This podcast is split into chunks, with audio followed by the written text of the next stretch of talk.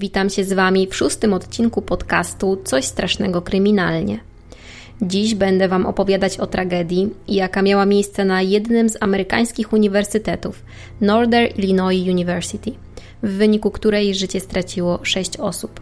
Zapraszam Was do wysłuchania tego odcinka.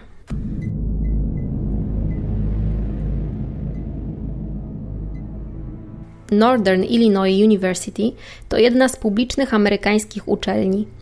Znajduje się w mieście DeKalb, oddalonym od Chicago o około 100 km. Samo DeKalb ma długie rolnicze tradycje, a bardzo popularnym świętem jest tam m.in. święto kukurydzy. Kampus uniwersytecki co roku przyjmuje około 5 tysięcy nowych studentów, którzy mogą kształcić się na różnych kierunkach. Jednym z takich studentów był Steven Kazmierczak – Polsko brzmiące nazwisko to w tym wypadku nie przypadek, bo chłopak, choć sam urodził się już w Stanach Zjednoczonych, miał polskie korzenie. Steven urodził się 26 sierpnia 1980 roku i wraz z rodzicami, Gail i Robertem Kazmierczak, zamieszkiwali Elk Grove Village w stanie Illinois. Steven był inteligentnym, ale według bliskich dość takim nieposłusznym dzieckiem. Podobnie zresztą mówiono o nim w szkole, do której uczęszczał już jako nastolatek, czyli do Elgrove High School. Podczas nauki w liceum ujawniły się u niego pewnego rodzaju zaburzenia psychiczne, z powodu których trafił do ośrodka psychiatrycznego Elk Grove Village, Thresholds Mary Hill House. Tam leczono go z powodu depresji oraz psychozy. Terapię zakończył jednak w 1998 roku jako osiemnastolatek. W tym samym roku ukończył także liceum. We wrześniu 2001 roku Steven zaciągnął się do wojska, ale już pół roku później został zwolniony ze służby. Powodem tego wcześniejszego zwolnienia młodego mężczyzny miały być jego problemy psychiczne i przebyte leczenie w ośrodku.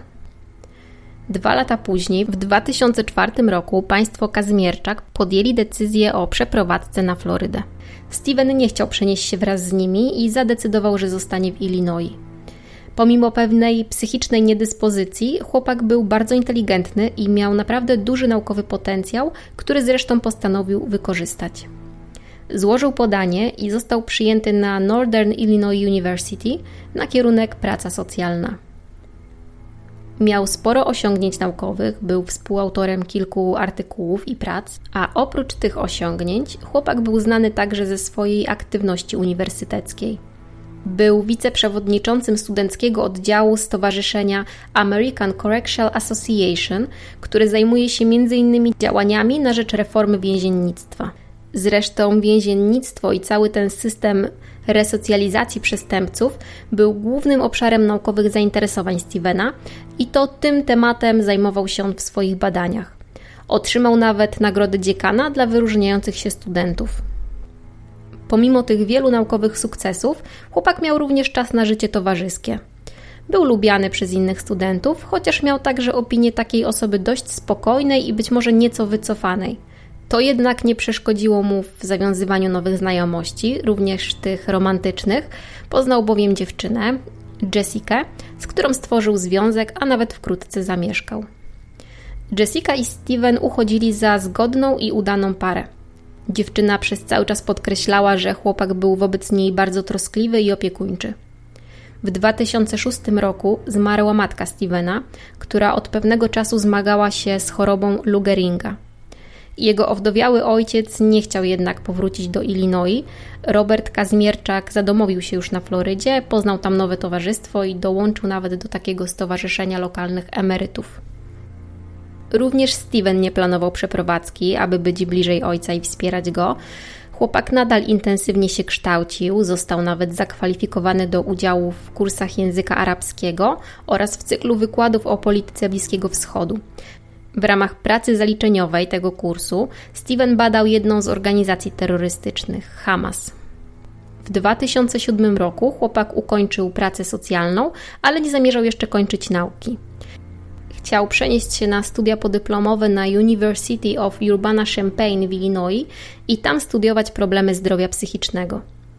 We wrześniu tego samego roku Steven rozpoczął również pierwszą pracę związaną z ukończonym przez siebie kierunkiem studiów. Został zatrudniony w zakładzie poprawczym dla kobiet w Rockville na styku stanów Illinois i Indiany. Nie popracował tam jednak długo, bo już 10 października tego samego roku po prostu nie przyszedł do pracy, nikomu nie tłumacząc swojej decyzji. To jednak nie przekreśliło jego szansy na dalszą karierę, a Steven postanowił kontynuować studia podyplomowe.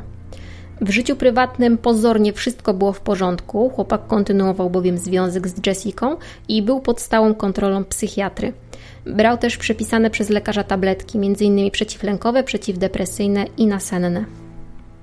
Pod koniec stycznia 2008 roku zachowanie Stevena zaczęło się zmieniać. Jego znajomi zauważyli, że stał się bardziej gwałtowny, łatwo wybuchał i był dość niespokojny. Jego dziewczyna dowiedziała się także, że odstawił przepisane leki. Wśród nich był m.in. Xanax, Prozac i Ambien. Jessica była tym faktem nieco zdziwiona, była też trochę zdziwiona tą zmianą zachowania swojego chłopaka, bo jak twierdziła bowiem, ten nigdy nie przejawiał agresywnych zachowań. 14 lutego 2008 roku wydarzyło się jednak coś, co już na zawsze miało zmienić życie kilkudziesięciu osób. Tego dnia Steven Kazmierczak pojawił się w Northern Illinois University. Około godziny 15.05 mężczyzna wszedł do dużego audytorium w budynku Cole Hall, w którym odbywały się zajęcia. W sali trwał akurat wykład z oceanografii. Steven z impetem otworzył drzwi do sali i znalazł się bezpośrednio na scenie dla wykładowcy. Mężczyzna miał na sobie czarną koszulkę z napisem terrorist. Prowadzący zajęcia Joseph Peterson, a także wszyscy studenci skierowali wzrok na Stevena. Ten natomiast wyciągnął strzelbę Remington 870 i zaczął strzelać do zdezorientowanych słuchaczy. I jak się później okazało, to nie była jedyna broń, jaką Steven posiadał. Przy sobie miał także trzy inne pistolety. Glocka 9 mm, Sig Sauera również 9 mm, a także 380 High Point. W sali wybuchła panika. Ludzie próbowali chować się pod siedzeniami i ratować. Niektórzy próbowali przepychać się i biec do tylnych drzwi audytorium. Steven strzelił do wykładowcy, ale ten uchylił się i został postrzelony w ramię. Świadkowie tego zdarzenia wspominają, że strzelec w ogóle nie okazywał żadnych emocji. Był zupełnie pozbawiony jakichkolwiek uczuć. On nie celował też do nikogo konkretnego. Według świadków po prostu strzelał na oślep. W sali trwało to ogromne zamieszanie, wszyscy krzyczeli, część osób uciekała, część próbowała się ukryć, część czołgała się do drzwi. Ludzie upadali, ale w tym chaosie trudno było nawet jednoznacznie stwierdzić, czy zostali ranni, dlatego upadli, czy być może zrobili to specjalnie, aby zmylić napastnika, by ten już do nich nie mierzył. Części osób udało się także wybiec z audytorium tymi tylnymi drzwiami i uciekali przez cały budynek Colhall, szukając pomocy. Steven oddał blisko 50 strzałów, zabijając 5 osób i raniąc 18. W końcu mężczyzna popełnił samobójstwo, strzelając do siebie. Policja została powiadomiona o strzelaninie już minutę po jej rozpoczęciu. Pod numer 911 zadzwoniła jedna z osób obecnych w audytorium. Na miejscu bardzo szybko pojawili się funkcjonariusze. Uniwersytet zorganizował ewakuację. Do wszystkich studentów i pracowników wysłano komunikat, aby jak najszybciej udali się w miejsce ewakuacji i z nikim po drodze nie rozmawiali. Na całym kampusie oczywiście wybuchła ogromna panika, bo wieści o strzelcu bardzo szybko się rozniosły, ale informacje o tym, co się stało, rozniosły się bardzo szybko także poza uniwersyteckie miasteczko i całe 40-tysięczne DeKalb było bardzo oszołomione tymi wiadomościami napływającymi z uniwersytetu. Na miejscu strzelaniny zaczęły pojawiać się spanikowane rodziny studentów i pracowników, które chciały się upewnić, że nic nie stało się ich bliskim. Policja, która wkroczyła do audytorium, zastała tam martwego Stevena Kazmierczaka, a także jego ofiary oraz niektórych rannych.